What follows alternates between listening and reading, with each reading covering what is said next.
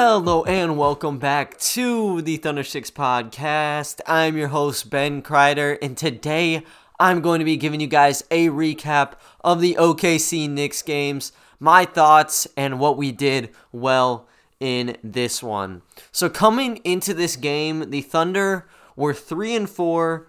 Their last game, they beat the Pelicans 111 to 110. So we were looking to even up at four and four. While the Knicks, they have been one of the biggest surprises in the NBA. They through eight games were five and three. In the last game they played, they beat the Jazz by 12. They were on a three-game winning streak, I believe, and for us, we just came off a dub against the Pelicans, so both teams were kind of on some sort of momentum here. But we had no Ty Jerome or Ariza, no shocker. And then the Knicks, they actually had seven people as like doubtful for this game. Only four of them didn't play. So Ntilikina, Toppin, Dennis Smith, and Burks were all out. Those were kind of some big pieces, to be honest with you. Lose their point guard depth. Burks was a spark off the bench for them, and he was dropping like 20 plus. And Toppin, their lottery guy, that's like a double double waiting to happen with him. So they were gone. Taj Gibson was also out, but he literally got signed by the Knicks yesterday. So he wasn't going to show up anyways. It wasn't much of a surprise. In the game, though, both teams started ice cold.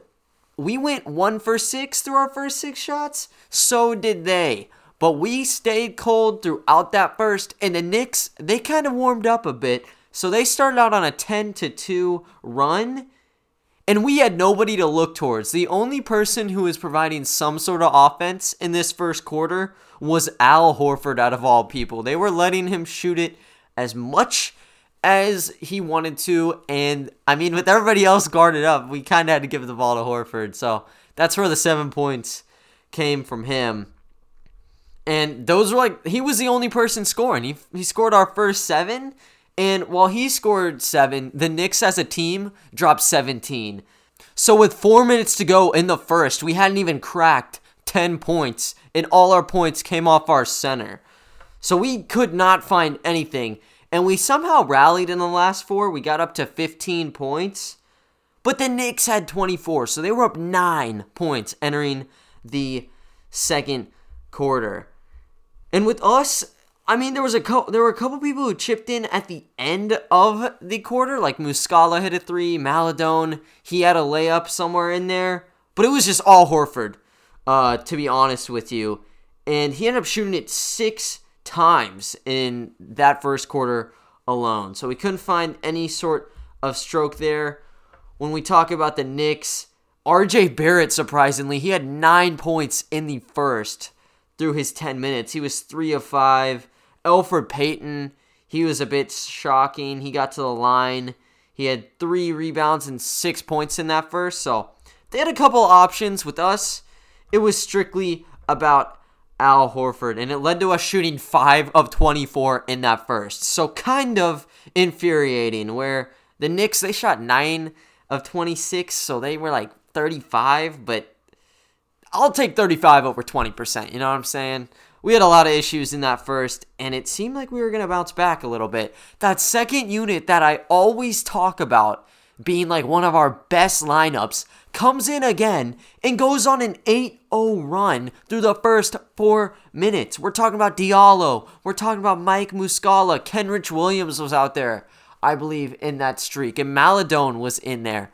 Those guys can put a fire under us, and then for our fifth dude, we can throw in a guy like Poku or Roby. It doesn't really matter. They just light a fire under this team, and they do it time and time again. They claw us out of that early deficit, get us up to only a one point deficit with eight to go. And we continue to kind of piggyback off of what, you know, our bench started for us. We had 27 points in that second quarter. And the Knicks only had 18. So it was 42 to 42 entering halftime. And we got up on our field goal percentage. I said that we were 20% in that first. When we're looking at the half collectively, we bumped it up to 35% on field goals. And the Knicks, they were just around that mark too. They were 34.7 through the first half. And when we're looking at threes, 6 for 20 from the Thunder, and the Knicks were 4 of 13. Those are both in the 30s. These are like identical stat sheets when we're looking at the halftime report, which was kind of ridiculous. Even rebounds 29 and 28 advantage for the Knicks.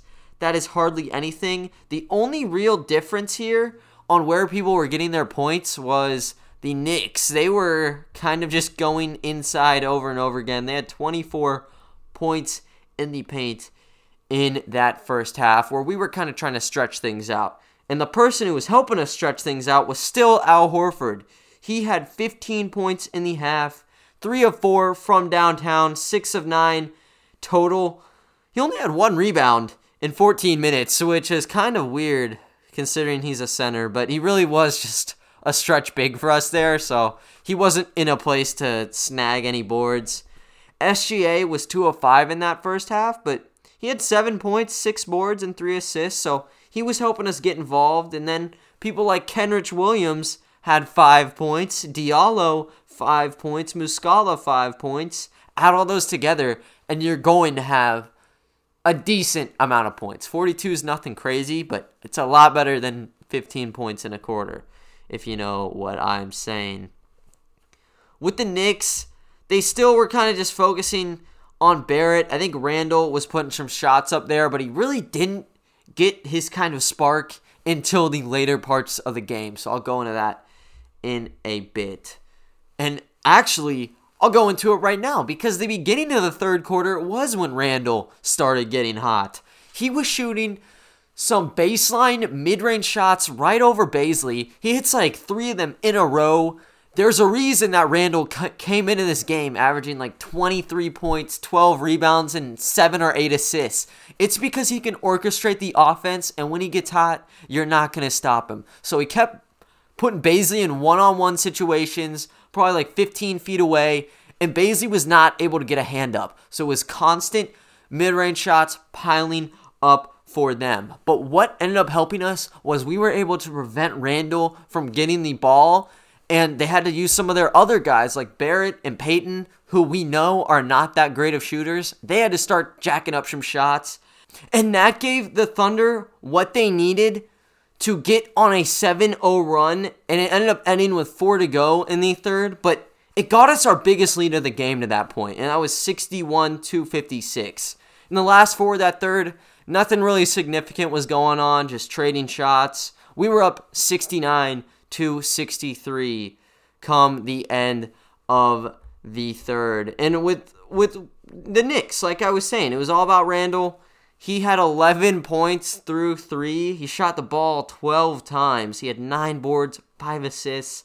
He got into foul trouble though, and that's kind of what our saving grace was because that's one of the reasons he wasn't able to continue lighting a fire under the Knicks because he really had to play passive, and I think he ended up getting pulled at some point due to having four quick ones. RJ Barrett was still jacking up a ton of shots. Like he played 32 out of the 36 possible minutes through the first three. So that's just really telling you how much lack of depth the Knicks had in this game. He still was doing solid. Like he had 13 points, and then Elfrid Payton, who played 26 out of the first 36. He had 13 points, six boards. He was 4 of 15, though, so he was ice cold. Barrett was 5 of 15, so not great efficiency. Robinson was cold. Bullock, who had to start for them, he was 2 of 7 through the first three. Really, no offense there. Off the bench, they had people like Austin Rivers chipping in a bit.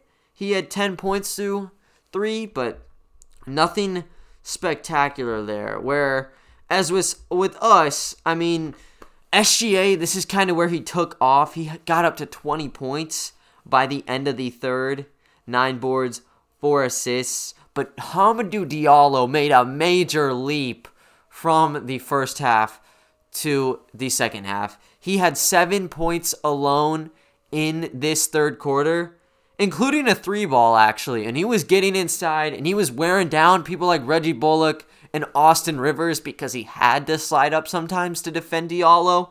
We know Diallo's a lot more athletic and stronger than Austin Rivers is, stronger than Bullock is. You want to throw RJ Barrett on him? That's great. He's going to fall on the floor because Diallo's dunking on him.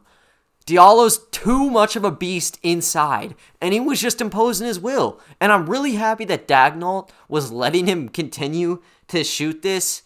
The ball, really, he had eight shots through the first three, and he just seemed to be our primary source of offense at times in this third quarter. But heading into this fourth quarter, man, we were really unsure of what would happen in this one because through the first three, there were already five ties and 15 lead changes.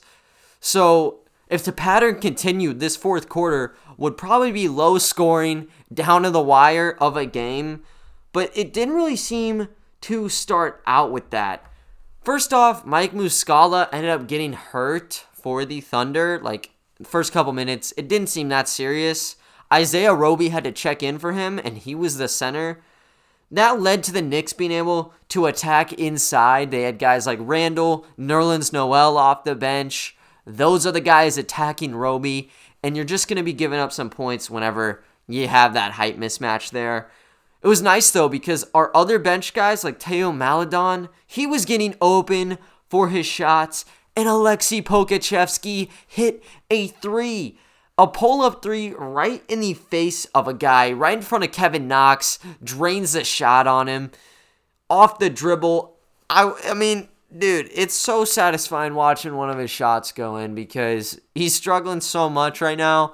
And it's it's not really a high arcing shot at all. It's really just it, yeah, it doesn't have any sort of lift to it. It's really those line drives. And when it misses, it looks ugly, but when it drops in, it's satisfying, but it's also like, wow, he made one. I'm glad that he was able to get a bucket in. The bench was hyped. Seemed like everyone was hyped, except Pokusevski. He was all business. Seemed like he was a little bit pissed off even after he made it. But yeah, Kevin Knox, who Poku hit the three over, returned fire with a three of his own, also in Poku's face. And when Poku puts his arm out in front of a guy, I don't know how on earth you're going to be able to make a shot. Kevin Knox did some crazy stuff there.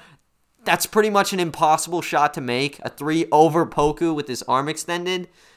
So congrats to Knox. That was probably his only highlight of the night, though. Really, from that point on, there was not a ton of stuff going on. Like, the Thunder still were mounting on this single digit lead, but they were able to build it up, and they got it up to nine with around two or three to go. And then Dort hits a three ball to put the Thunder up 12. That was the icing on the cake. The Knicks were not able to come back from this one, and the Thunder won 101 to 89.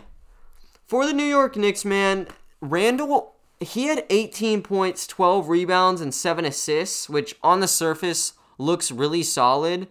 But he should have been able to do a lot more, to be honest with you. I feel like the game plan was centered around Randle, and he shot 8 of 15, which is not terrible, but when you're shooting around the basket most of the game, shooting like right above the 50% mark is not that solid. Like, for reference, I think last year, Mike Muscala shot around 75%, three feet from the basket. Now, I do want to say that Muscala only jacked up maybe like one or two of these a game. What I'm saying though is it's kind of hard to miss a shot right around the basket, and I get Randle was trying to extend his range a bit in this one, but inside he didn't shoot that stellar. And he had five fouls, so he couldn't only he couldn't really play as much as he wanted to. He's been playing around 40 minutes in these last couple of games. Only had 31, so that helped us big time. Mitchell Robinson, surprised he wasn't doing much inside on Horford. He only shot the ball three times. He was three of four, though. I would have assumed he would get more touches. He didn't. Reggie Bullock, three of eight. Didn't do that great of a job. Elfrid Payton was four of 16. Like, I mentioned this in the preview. I wanted Payton to be the one having to shoot the ball, and he sure did. He shot four three balls, and he only hit one of them. Really, all his points came from the free throw line. Seven of his 16 were from the free throw line. So he was doing absolutely terrible. And due to them just not having any depth at the guard spot, outside of Rivers maybe, he had to play 31 and he didn't do that well for them. RJ Barrett, though, this guy, I don't know how he did this. He's like an Iron Man or something. played 44 out of the 48 minutes, and he led the team with 19, but he shot 7 of 21. So he was chucking everything up, and he was 1 of 5 from 3. When you're playing 44 minutes, that's not really a good stat sheet. And I know he was probably so, so tired in the last couple minutes. So I can't really blame this on him. But he didn't do that great of a job. And just due to no one else being able to give him rest time, he ended up kind of slowing down on his shots because I told you in the first half he was good. Really eased it back in this second half, and that kind of allowed us to get back into the game. Off the bench, Austin Rivers was solid for them.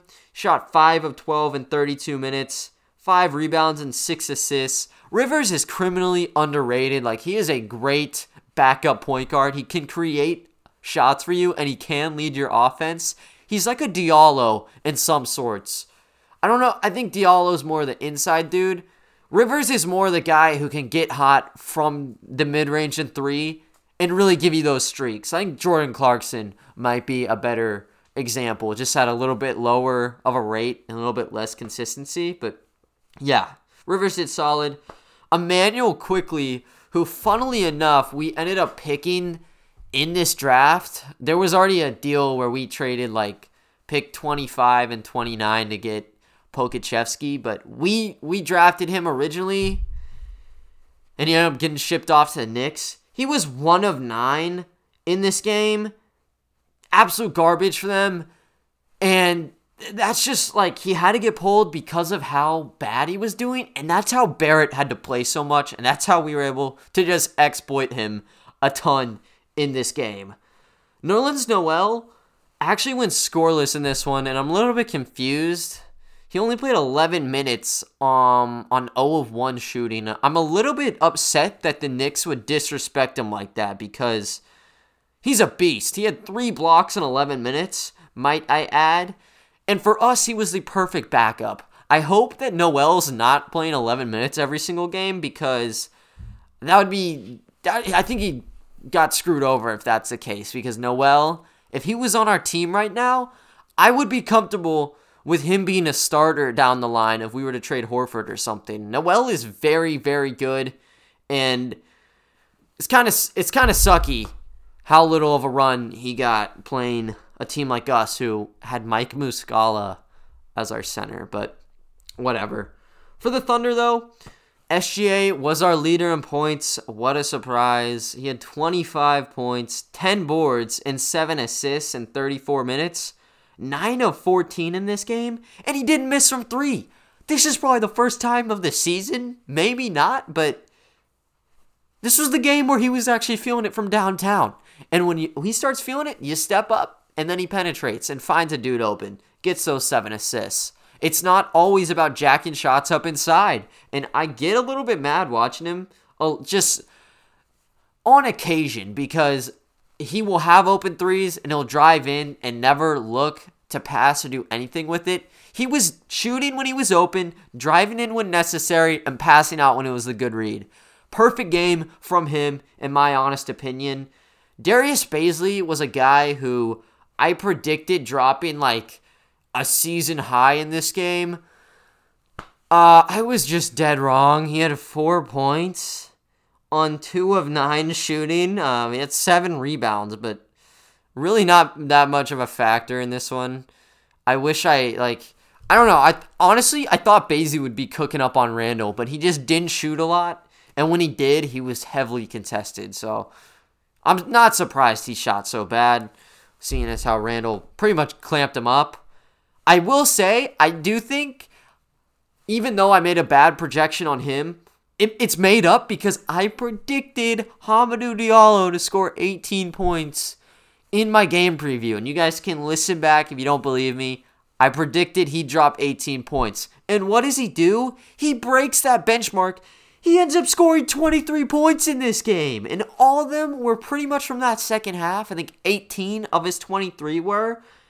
8 of 13 shooting, 11 rebounds, 2 assists, in just 29 minutes. He is insane when he's driving inside. And I told you all, due to nobody on the Knicks bench, Diallo should have had a field day, and that he did. When you have him penetrating on a guy like Immanuel Quickley or RJ Barrett who hasn't rested the entire game, he's going to be scoring on them. And if not, they're going to be hacking him. And that's why he went six for eight from the free throw line. On four of his shots, he got to go up there. 75% from the line from him is really, really good. So he was great everywhere, including the three where he went one of two.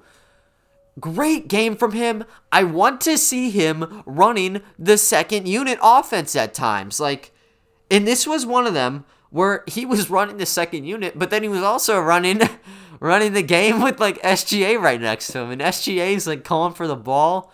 Diallo had none of it. And that's completely fine because when Diallo is hot driving to the basket, that's the most efficient shot probably in the entire NBA. So good on him for wanting to shoot it 13 times, and good on Mark Daigneault and the other players for letting him have this moment, an opportunity to play so well in this one. Looking at other dudes though, Horford didn't hit any shots past that first half. He stuck at 15. George Hill and Dort really silent. Hill had four points on one of four.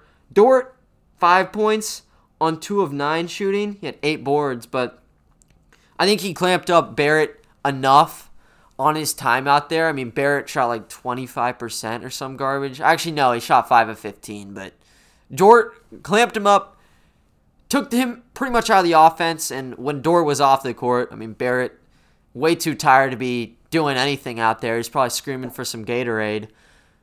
Took him out the game. That's all he needed to do, and whatever he was doing on offense is just a little bit of uh, extra reward there. So I'm not really that upset he only dropped five. Off this bench, dude, I think Poku may have dropped his career high up to this point. Seven points, six rebounds in 19 minutes. This guy looks like a star. If you're looking at this stats, man, seven points. Oh my goodness. Wow.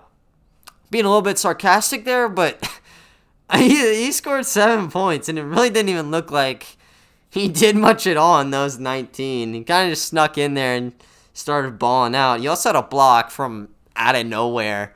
Defensively, he's going to be really solid. Just comes down to if he's able to consistently make it from three. If he's able to start hitting the three balls, he's going to be playing a ton of minutes, and no one in the NBA will be able to guard this guy. So, to everyone who's kind of been complaining about him, I saw on like Instagram. I was checking the comments on like Poku whenever he got concussed. Comments are just flooded with people complaining about the guy. I don't get why people would give up on him so fast. And this was kind of a known thing that he'd be a project. This is a good game for him to build off of, so I hope he's able to continue dropping numbers like that in very little time. Theo Maledon, 2 of 8 in 22 minutes. He had 4 points, 5 boards, and 3 assists. Really just your typical point guard. Like, he wasn't making shots fall, but he was making plays for other guys. So, if the shot's not there, he can always rely on the passing. Gets a little bit crazy sometimes when throwing them. Seemed pretty solid in this one, though. He actually didn't even have a single turnover. Liked what I saw from him in that one. And then Mike Muscala to round things out. A little bit of a quieter night. He was left wide open from three, but he only shot one of four. In his 15 minutes, he had five points and then four boards. I think he hit that one three and he had a nice cut to the basket as well. But yeah. Other dudes, I mean, we had Kenrich Williams who dropped five points in six minutes and Roby four points in four minutes. I think they all did decent. This team as a unit did very solid in this game. And I think really what ended up letting us win this game, first off, we have to be talking about the rebounding. Rebounding has been a huge issue with us due to the lack of size we possess. The Knicks had Randle Mitchell Robinson, who is one of the best rebounders, actually, both of them, probably one of the best rebounders in their respective positions. And then Nerlens Noel, who's also a beast on the rebound. So they got three dudes right there who I didn't think we'd be able to counter with Bazley, Horford, Muscala, and Roby, whoever you want to throw out there. But we had other dudes coming in out of nowhere and just balling out for us. Like Diallo, who had, who had 11 boards, SGA with 10 boards, Dort had 8. These are all guys who aren't even at the big positions. They out rebounded all their guys. Horford had 8 rebounds and Bazley had 7, but the guards were getting active in there and just creating stuff for us. So, huge nod needs to go to them. We ended up out rebounding them 70 to 55 and they just couldn't get any second chance points, which would have been their bread and butter, to be quite honest with you. I mean, if Randle comes down with a couple of offensive boards, he's flipping it right back up and he's cashing in on two points. So, taking those chances away really helped us out big time here and let us win by such a big margin of 12 I think the second thing was Julius Randle, and I talked about him on rebounding and just in general when going him over, going over him in the game. The stat sheet looks like he did a great job of 18, 12, and 7. But he really was not as big of a factor as it would show. He was trying to be the focal point of the team, but we were just kind of putting so many guys on him. He had to force the ball out. And seven assists looks good, but when you're looking at where those passes and assists went to, it's guys like Elfrid Payton and Barrett who couldn't even make shots really. So he probably gave up 20 wide open passes to guys, but only seven of those shots went in. So we were making him pass out. And the reason he's averaging so many assists, I didn't realize this until this game, is because people are trying to just swarm the guy. And it makes sense because if we had Randle on Bazley the whole night, he would have went on for a career numbers maybe. I don't even know. I just think that strength advantage would have helped him a ton. We didn't give him the chance, and that's why he only was able to put up 15. And guys like Barrett are dropping 21 shots. You know what I'm saying? So, really good work just as a unit, stopping their main guy in Julius Randle, forcing him to do things honestly no one on the Knicks wanted to do. Like, I don't think Tom Thibodeau was drawing up Elfrid Payton chucking up 15 plus shots in the game or RJ Barrett playing the whole game and jack- jacking up 21, you know? They wanted Julius Randle jacking up 50, and they couldn't do that because everyone was swarming him, and then he had five fouls in this one. So, really, really liked how we were able to clamp up on Randle. But the last thing I need to talk about is Hamidou Diallo, man, he was just waiting for a breakout game, and he's always shown in limited minutes that he is just crushing it. He's never able to jack up the amount of shots he likes. And when he does, it's normally at a low clip, like those two for eight games. You don't see a lot of times where he's like seven for 10. Normally, he'll be like three or four, or three or five in a game. He's never fed shots in the double digits. And this one he was and just due to having no matchups for the guy, he became one of our primary scorers. And I think honestly, even though SGA had 25 and Diallo had 23, Diallo was more of a factor scoring the ball. Like SGA jacks it up so much that I don't know. I feel like I feel like Diallo's points, and it's probably the dumbest thing ever because of course the stat sheet says SGA scored more, but Diallo had to just scrape up all those points where SGA's kind of just walking in and getting some freebies there. But Diallo was just working on everybody on this Knicks team and just tiring them all down, letting other people score. I think SGA, to that same sentiment, he's able to score inside. I don't really know if he's fatiguing their players much, but he's able to draw on those double teams and get those passes out, if you know what I'm saying. So I think Diallo collectively, even though it looks like he takes ISO ball the whole time, there's a lot more positives to him going in by himself than you would imagine. It takes a toll on the whole entire opponent's defense, and it gives other ch- guys chances to just dominate on the Knicks because of their lack of energy. So Diallo had some career numbers here. I think it was like his third or fourth double double of his entire career so far. I think that he should be able to do pretty solid in these next couple games. I think our next game is against the Brooklyn Nets. I don't want to speak too soon, but I believe we're playing the Brooklyn Nets. And yep, we actually are. We're playing the Nets tomorrow um, at 5 p.m. But I think they're having some COVID issues going on right now, so they may have a bit of lack of depth at the point guard and shooting guard.